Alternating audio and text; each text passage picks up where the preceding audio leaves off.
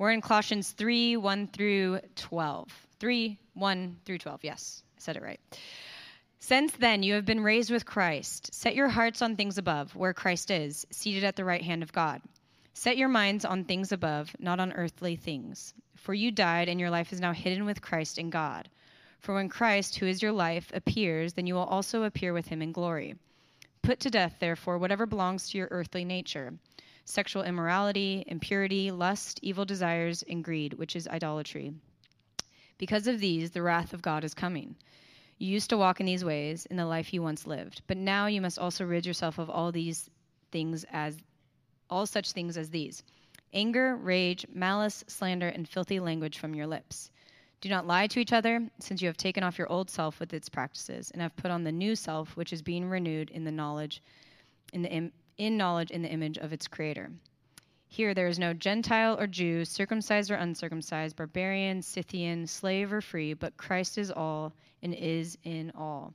Therefore, as God's chosen people, holy and dearly loved, clothe yourself with compassion, kindness, humility, gentleness, and patience. Praise be to God. You may be seated. Amen. Good to see all you guys. Top of the morning to you. You cafe? Yeah, all right. Yay, we're ready. You guys are, you know, this passage, what, I've had a week getting this passage ready for us this morning. It's powerful, isn't it?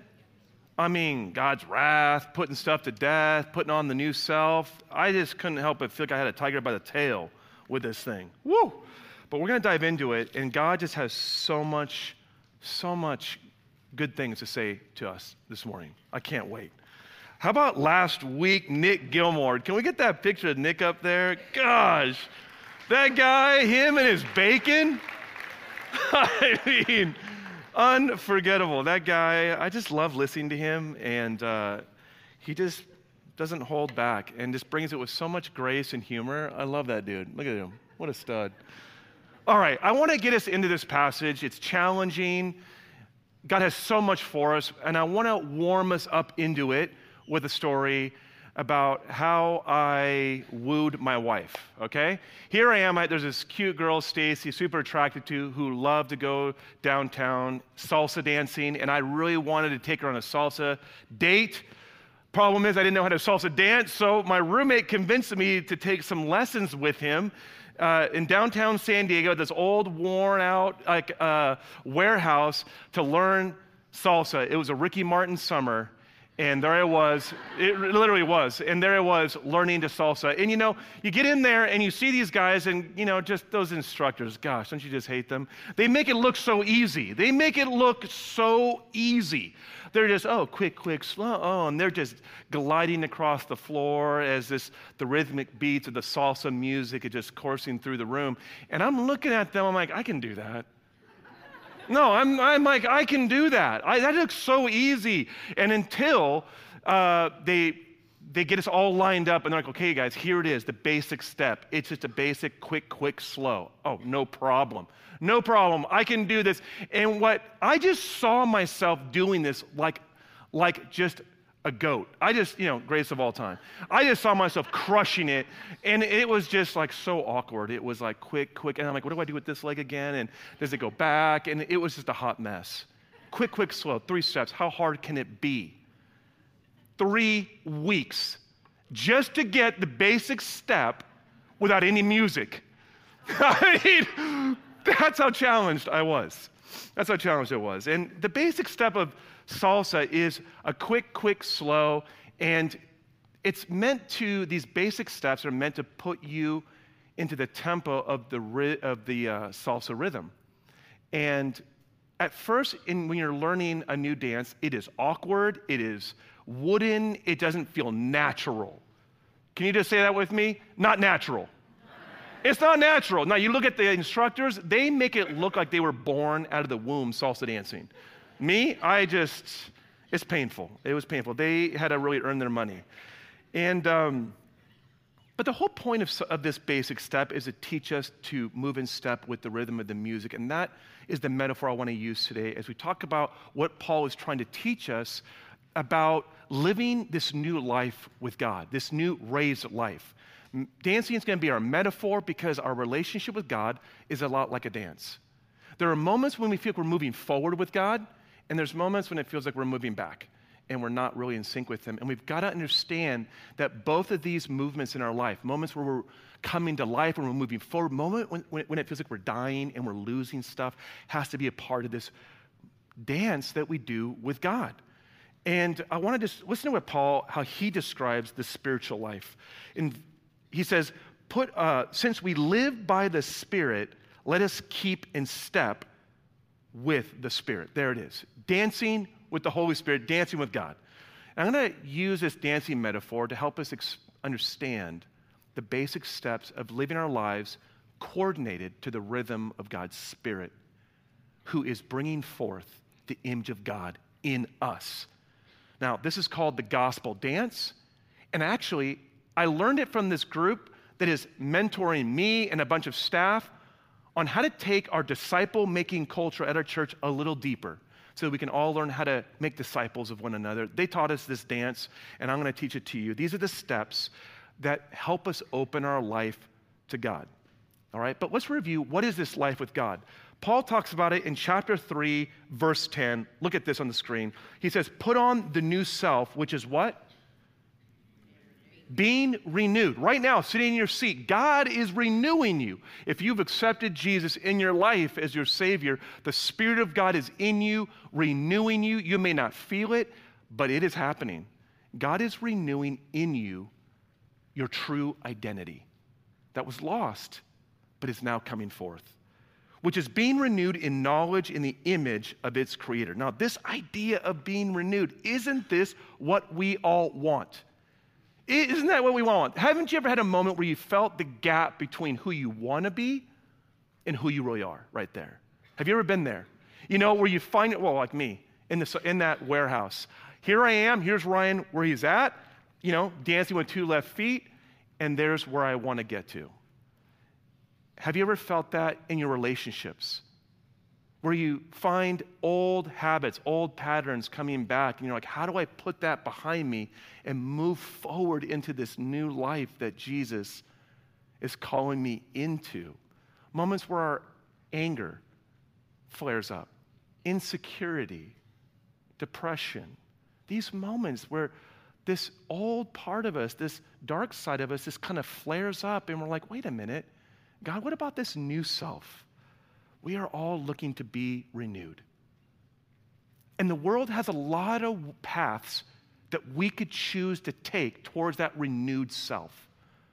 And Paul wants to lay out how we do it with God, how we do it with the power of His Spirit to step into this fully renewed self, how we do it with the gospel.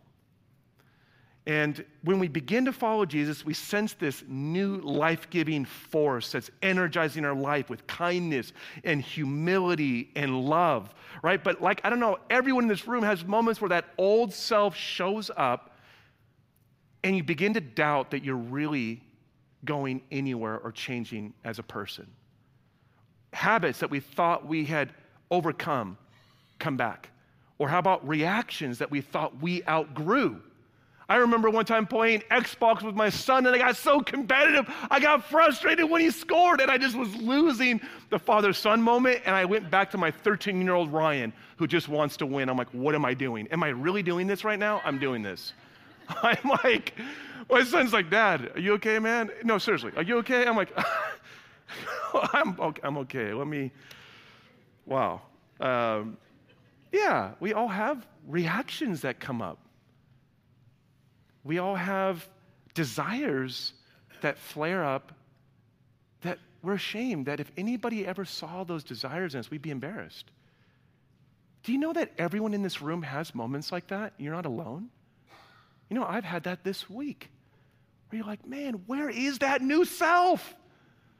And you start to get tempted to think it was just a sham, a lie, maybe this God thing is not really what Jesus claimed, or maybe there's something just wrong with you.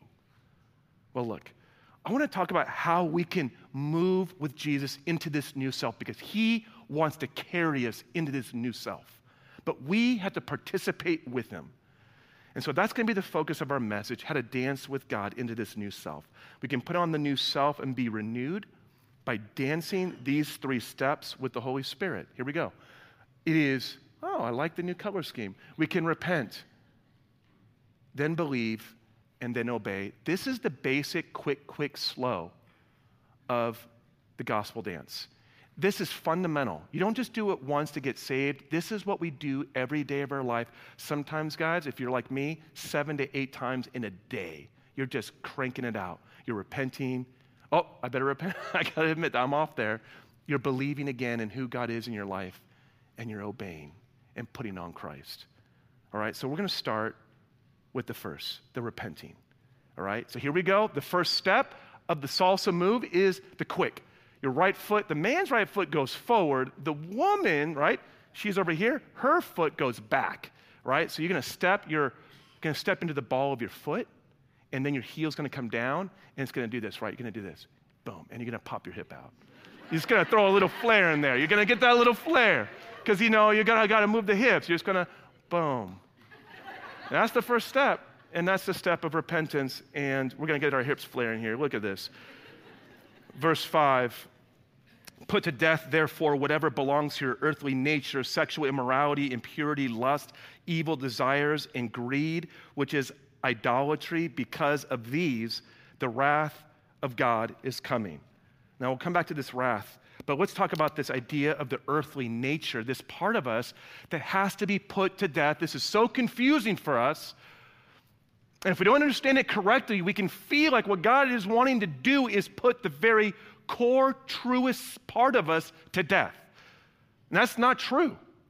God does not want to annihilate or obliterate your unique personality. But there are aspects of ourself that are not our true self. They're what spiritual writers have called the false self. What Paul, uh, he called, he has different ways of describing this earthly nature. In chapter 121, he says this is the part of us that makes us enemies with God. In chapter 2:11, he, de- he describes it as the self that is ruled by the flesh. Now, the flesh, he doesn't mean your skin. He's talking about your desires, and they are disordered desires that, like cancerous growth, have gone beyond a healthy expression in our life, and they become inordinate. They are out of control desires that are good and natural that have exceeded their boundaries and are ruining our life. We are not in control of them, they are in control of us. And then in chapter 2, 18, he calls it the unspiritual mind. This is the earthly nature that is dictated and constrained by just mere human tradition when we're meant to live by the energizing power and presence of the Holy Spirit that sets us free to live out of our whole and deepest hearts. And then lastly, in chapter 3, verse 9, he calls it the old self. I like that. Because we can relate to that, right? There, aren't there some parts, if you look back at your life, maybe even just a year ago, five years ago, you're like, I am so glad that part is back there and not here. You know what I mean? Like you're glad you kind of just left behind some of those immature ways because it would not do well if you were bringing it with you. Maybe some old addictions, some habits. They're like, oh, thank God that I have gotten past that. We all can relate to this old new self tension the tension between who we've been and who we want to be. And no one has a greater vision of who you were created to be than God. So, as we talk about putting stuff to death, let me be very clear. God wants to put to death everything that is substituting for the greatest expression of the glorious nature of your true identity. No one has a greater vision for your life than your Father in heaven who loves you and who died on the cross to restore his divine image in your life. Come on now, that is some vision for life. What's your vision for your life? Can it compare with that? Yeah, I want to be, I want to get promotion. Yeah, I want to get into my college. Oh, that's good. I want to get a nice house. I want to get that sweet car. Cool, good for you. Or you can be transformed into the divine image of God. Come on. now, the earthly nature is a mindset.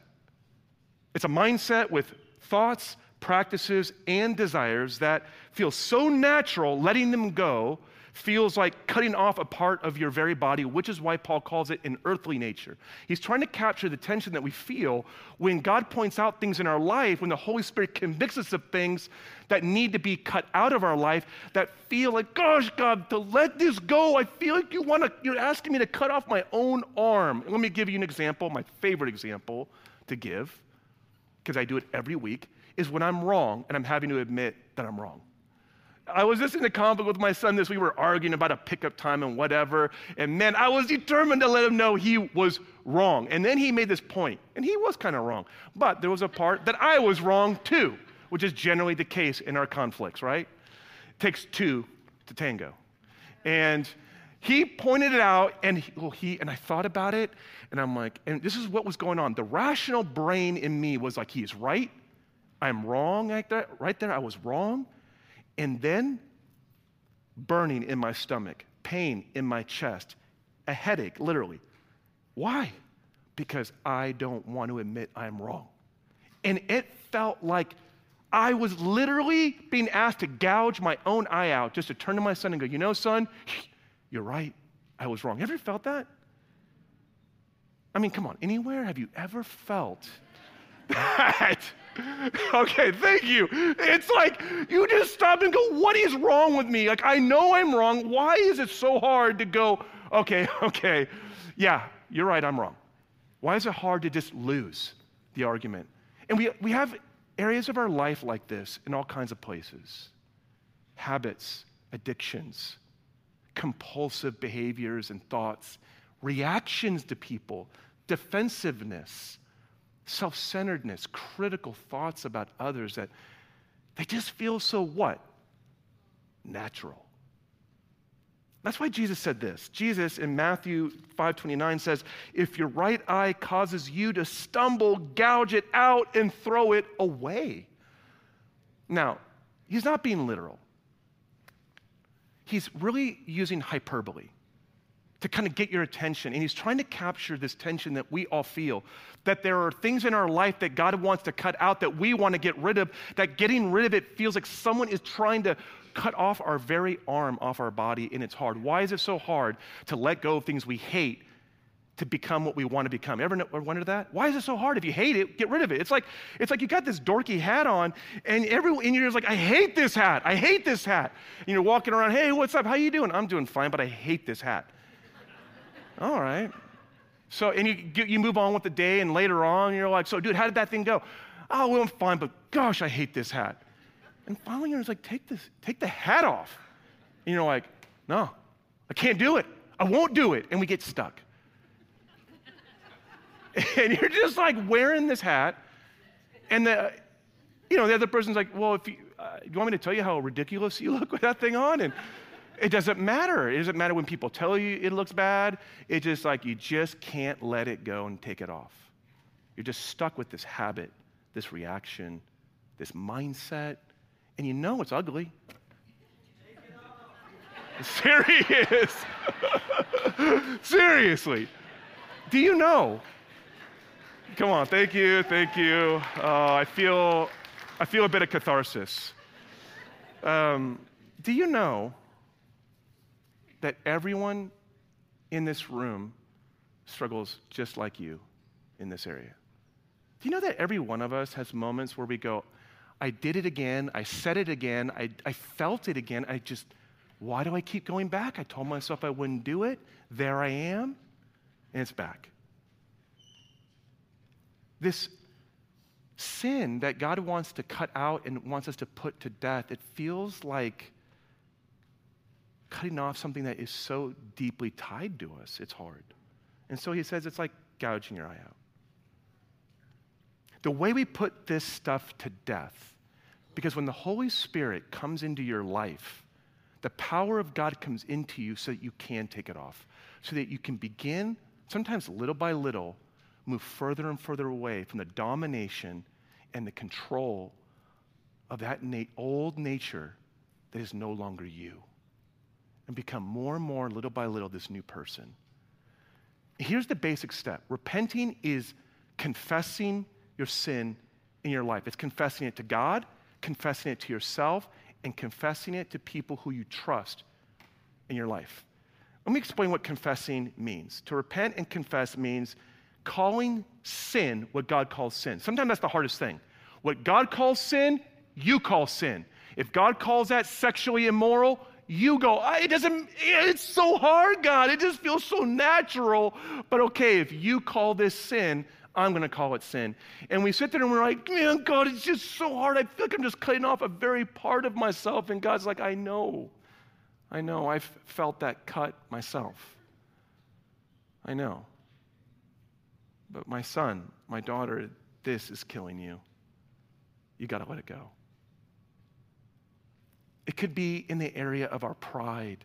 It could be in the area of self pity. It could be, like I said, these areas where there are things that we go to for comfort that we realize at a certain point in our life are addictions and they're getting in the way of us really relying on God in a deeper way, giving ourselves in vulnerability to our loved ones in a deeper way because rather than going to your loved one, you go to this little compulsive, addictive behavior that makes you feel good when you're stressed, when you feel alone and rejected. And it keeps you from depending on God and His resources in your life. And cutting it out and calling it sin feels hard because if you call it sin, that means you got to get rid of it, and you're not sure you can. It's agreeing with God about what he calls sin and saying, okay, God, if you say this is sin, then I'm going with you on this. This is sin. And number two, it means being honest about that sin to ourselves. It means being honest about it with others that we trust. You see, when we keep it hidden and we want anyone to know, it grows in power. But when you bring it out and you confess it and you say, you know, I'm struggling with this. Hey, you know what? My mind is going there. Hey, you know what? I did this earlier today. And you come out and you confess it. It's like bringing a gremlin into the light. Let's go to the next slide. Mirror these guys. I'm a child of the 80s, so forgive me, but you remember what happened to a gremlin when you brought those little suckers into the light, man? Those little dudes, they just died. They shriveled up and they do this rad little kind of melting thing. Great special effects. But you know, sin is just like that. When you keep it hidden, it grows stronger, using shame and rationalization to dominate us. We tell ourselves we're done with it, we're never going back, and we rationalize. We play these mind tricks on ourselves and go back to it again and again. You've got to bring it out. You've got to confess it. You've got to call it sin, and you've got to let others know, and you've got to let God know, and you've got to let yourself know this is sin. And when you do, it begins to lose its power over your life. I wonder, I wonder, how many of us in this room have areas of our life that are hidden and nobody knows about? And the gospel of Jesus Christ is good news because it is the safety and the freedom to come out into the open and know there's no sin in your life that has the power to condemn you and ruin the life that God has created you for. That someone has overcome the power of that sin that you're afraid of to have you and to hold you and to keep you where you are. And if you come out into the open about it, it might make things more painful for a time, but in the end, you're going to be set free. And that's what the gospel gives us that confidence that if you let this thing out, it's not going to destroy you, God's going to save you. And so you've got to not just face this stuff and be honest about it. What does Paul call sexual immorality, impurity, evil desires, lust, greed, anger, malice, slander, filthy language, and lying? Now, you don't just be honest about it. You turn your heart and you lift your eyes to Jesus to save you and rescue you from it. Let's go to the believing part.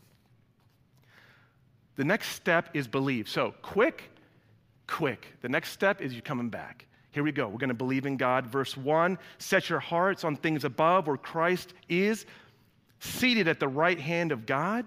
Set your minds on things above, not on earthly things. Right there, that phrase, set your heart and mind above, is when we take our eyes off our faults, off our failures, off our sin, off the areas of our life that are dragging us down, and we put our eyes on Jesus. Because if you just sit and focus on your faults, you're going to drown. You're going to drown in yourself. And that's not what God wants for you. Walking around, I'm a sinner, I'm the worst, I'm addicted, I have these problems, I'm insecure. That's not what God has for you. And we're going to see that. He has for you a new identity. You're not addicted, you are set free. You are holy. You're not rejected, you are loved. And we begin by shifting our attention to Jesus and what he has done. We lift our eyes off of where we're struggling and we begin to shift our attention to what Jesus has done for us. Hebrews 12:2 says, "Fixing our eyes on Jesus, the author and perfecter of our faith."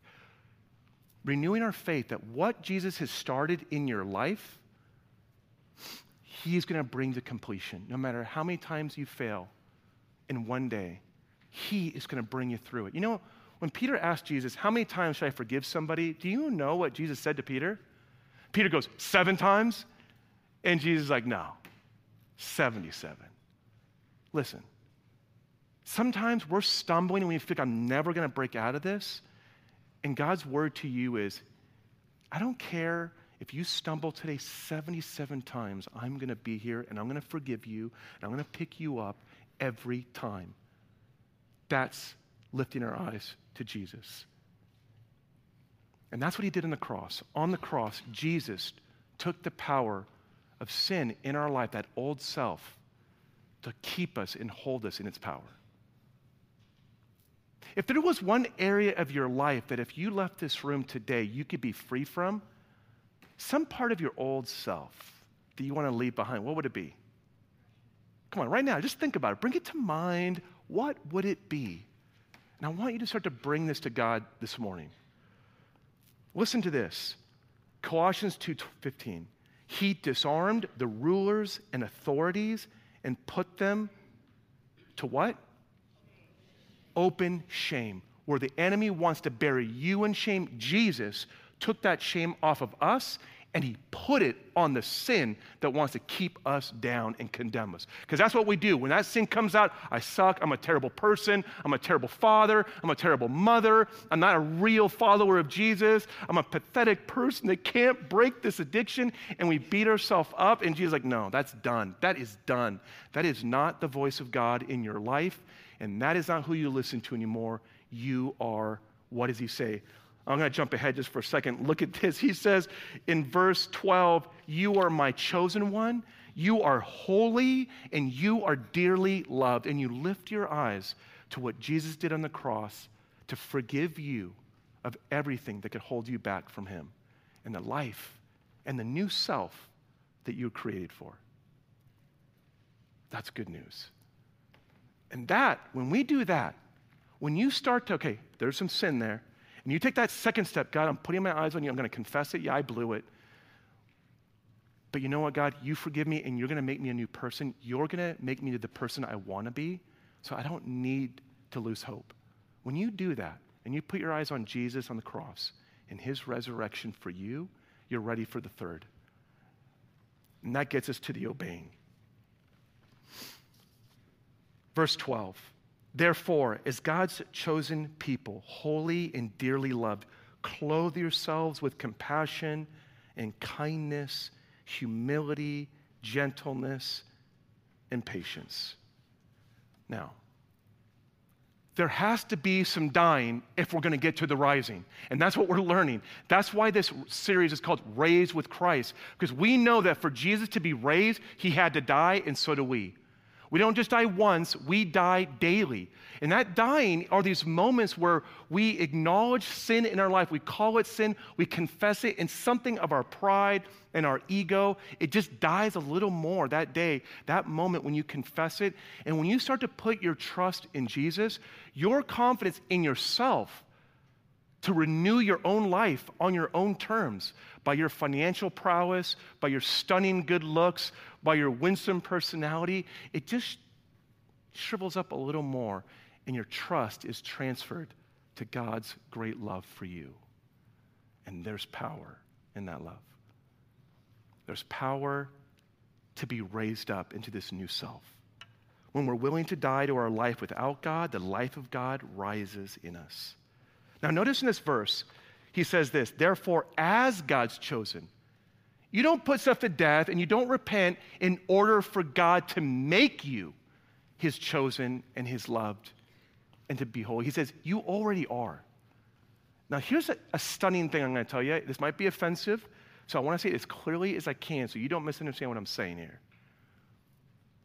You are already forgiven, already, for every sin you will ever see or find in yourself. It's already done. On the cross, Jesus took the power out of all your sin, past, present, future. Tomorrow, the next week, it's, he's taken it. You are not going to f- discover anything about yourself that he doesn't already know. He's already defeated it. You're free. And because of that, he can say, You already are my chosen one. You already are holy. You're just learning to live your life to the rhythm of this new life that is already in you and is growing stronger and stronger every day. It's like when you get pregnant, you have that child in your womb and it's growing. It's not at full term, it's not fully developed, it's not ready yet, but that child is already in you. That life is in you, growing, and the life of God is growing in you, that identity, that true self. This is who you are. This is your real self. Repenting is not something we do once, it's something we do daily. We believe and we start to put on this new life. And it feels awkward at first, okay? It's a little bit like the dance. When I was first dancing, it felt a little weird. It didn't feel natural. When I was dancing, you should have watched me. It was the most awkward thing in the world. It's like quick, quick. So it was just not, it wasn't like just flowing. It wasn't moving like a butterfly across the floor. It was like a guy with two left legs, you know. But putting on Christ can feel a little, it can feel a little dorky you start to put on his compassion. You start to put on his kindness. And let's be honest, you feel a little dorky at times. It doesn't feel natural, right? When someone is rude to you, is it natural to be gentle back?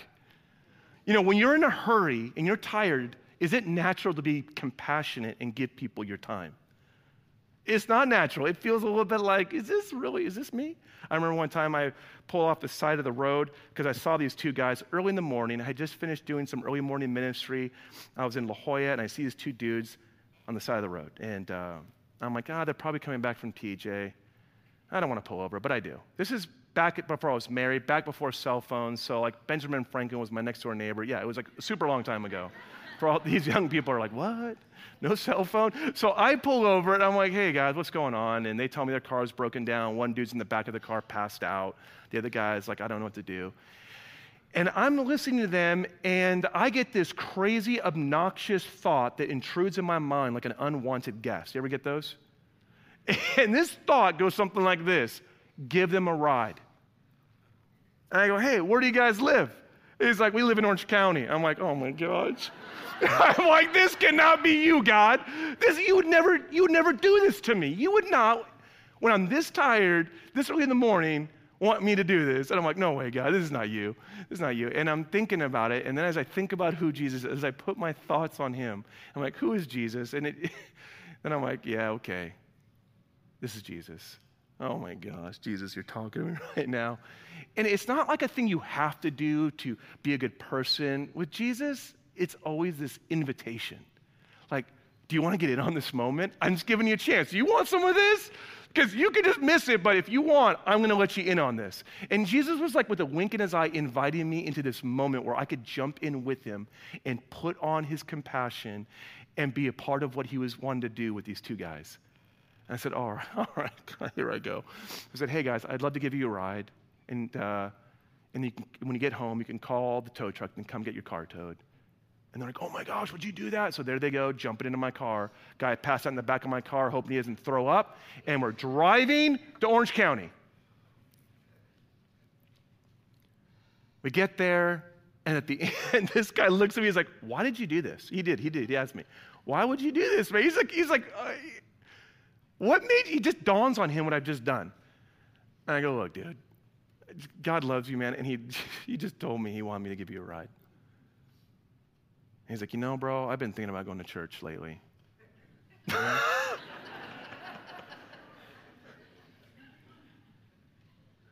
Listen, you guys, sometimes putting on Jesus makes you look like lame. Like you're like at school and you're like, you're the prude who's like, oh, you don't do that. You're so lame. You know, you're the person that's like, what? When people are rude to you, you are kind back. You're such a pushover.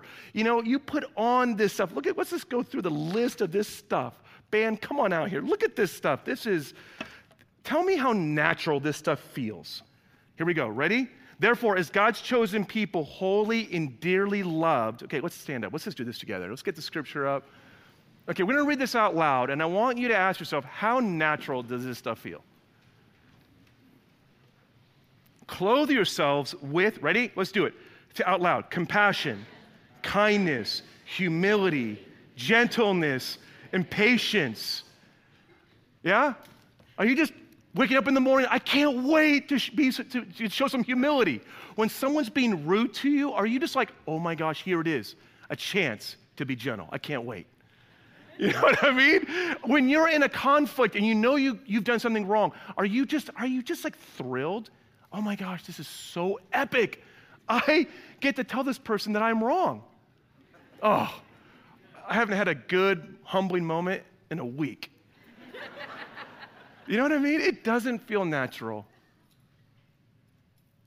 But when you put it to death, even if it feels like you're cutting off something tied to you, you're allowing this old party that you, we were familiar with, we're used to, but it's not who you are.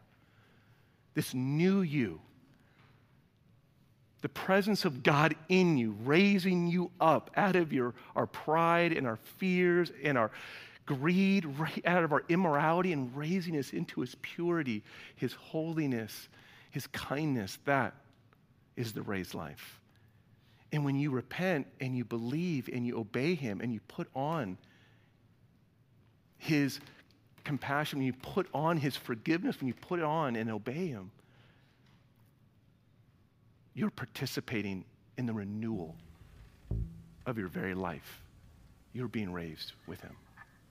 As we go into this song, I just want to give you space to consider where in your life you need to put something to death. All right? Where in your life is there something that God wants you just to name to yourself? Maybe you've given up hope that it can change. Maybe you've, lost, you've been discouraged. You know, nothing's going to happen. Or maybe it's something you've never had the courage to admit to yourself. And God wants you to bring it out into the open with Him. And what would be the opposite of that thing? Okay, if it's like losing your temper, what would be the opposite of that? If it's a critical spirit, what would be the opposite that Christ this morning wants to clothe you with in the power of His Spirit? God is raising you up, and there is a glorious, a glorious future, a glorious you that is rising up within you. No one has a greater vision, a more bold and audacious vision for your life, for your identity, than God Himself, your Father. And Paul's message to us this morning is for us to step into that new life, we've got to die. We've got to be willing to put some things to death in us. Every one of us got it. We've all got it. You're not alone. You're not like this, oh, I am just the worst person. No, you're not. We're all in the boat together. We're all with you. We're all in it. None of us here has it figured out. Otherwise, we wouldn't be here. We're a room of people who have finally, at some point, admitted we can't do it on our own. We need God's help. That's what this is about. This is like a spiritual AA meeting right here. And we are all recovering sinners. Come on now. That's why we're here. We're all here because somewhere we had the courage to admit we don't have it all figured out. We are not a, a room of holy, perfected, completed people. We are people who are loved, chosen, and holy because God is giving us His new identity and image, and He is stamping it on us. And when you're willing to die and just say, okay, Lord, I'm going to just acknowledge it, that's the death moment. The moment you acknowledge something in your life that isn't right, that doesn't belong, you are beginning the process of killing it and nailing it to the cross. That moment, you go, yeah, that's wrong. That's pride. That is sexual immorality. That is lying. That is filthy language. That's not funny. That's vulgar. And you acknowledge it, you are nailing it to the cross with Jesus Christ, and He is going to take it straight to hell where all that sin belongs. And you, my friend, are going to go free. You don't got to go down into the darkness with it because that's where it's going to take you if you don't let Him take it off of you. You got to let Him take it, you got to let Him have it because His wrath is being poured out on sin because He hates that sin. He hates that evil in our life that diminishes our dignity and causes us to diminish the dignity of other human beings with our pride and our pettiness and our, and our, and our unwillingness to say, oh, you know, I'm wrong. You're right. I'm sorry. But don't have, we don't have to do that. We have a power now. And it starts like this. You ready? We're going to dance with God right now, real quick. We got, we got a few minutes to do this. What's, what's salsa dance with God? The first step is bringing to mind that first thing that needs to be put to death. Bring it to mind right now. Just bring it to mind. What is it? If you need to start small, go ahead. Like a habit, like picking your nails. Man, I just wanted to die, God. What is it? Addiction. Negative thoughts. Judgmentalism. A grudge. Some bitterness. You got it? Okay, get it to mind. Here we go. And repeat after me out loud in the name of Jesus Christ, by the power of the Holy Spirit, I put you to death. Sinful nature, I put you to death. All right, let's just take a moment. Holy Spirit, come right now. Bring renewed hope that God, that habit, that thought, that old part is dying off. Maybe little by little, maybe not all overnight, but God, it is dying and give us renewed hope that we are being raised up and renewed into our new self by your power. Okay, now, what's the opposite? Is it gentleness? Is it kindness? Is it self control? What's the, what's the opposite? Bring it to mind and repeat after me. In the power of the Holy Spirit, I clothe myself in, and then just name it out to the Lord. I clothe myself in your compassion. Say it out loud. In your mercy. I clothe myself in forgiveness. I clothe myself in your purity, in your grace, in your forgiveness, God. I clothe myself in your love. I clothe myself in your power, your authority, your confidence, your peace of mind. Listen to these words, everyone. Here's the power of God. If you confess with your mouth that Jesus is Lord, believe in your heart that God raised him from the dead, you will be saved. It's like that. It's like that. It's that it's that's the step and it's really that simple. It's like that. It's really that direct. And before you leave, maybe some of you have never ever surrendered your life to Jesus so that who you truly are could be set free. Maybe you feel caged up in this part of you that is not from God, and you want to be set free to be who God has made you to be. And if that's you, you can just, yeah, you don't have to confess. Maybe confess means acknowledge it out loud. So here we go. Raise a hand. By raising your hand, you're saying, That's me. I need God. I want to surrender my life to you. Come on. I see you. I see you. I see you. Come on. I'm looking. I'm scared. I see you guys. I see you, my friend. I see you right here. I see you. I see you in the back. I see you guys back there. I see you all the way by the door. You're not raising your hand for me. This is a way of you participating. I see you. My man with the glasses, I see you. I see you to the front. God bless your hearts.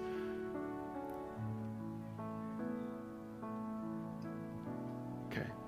Just pray this simple prayer Lord Jesus, I surrender myself to you. I surrender my sin to you. You can have them.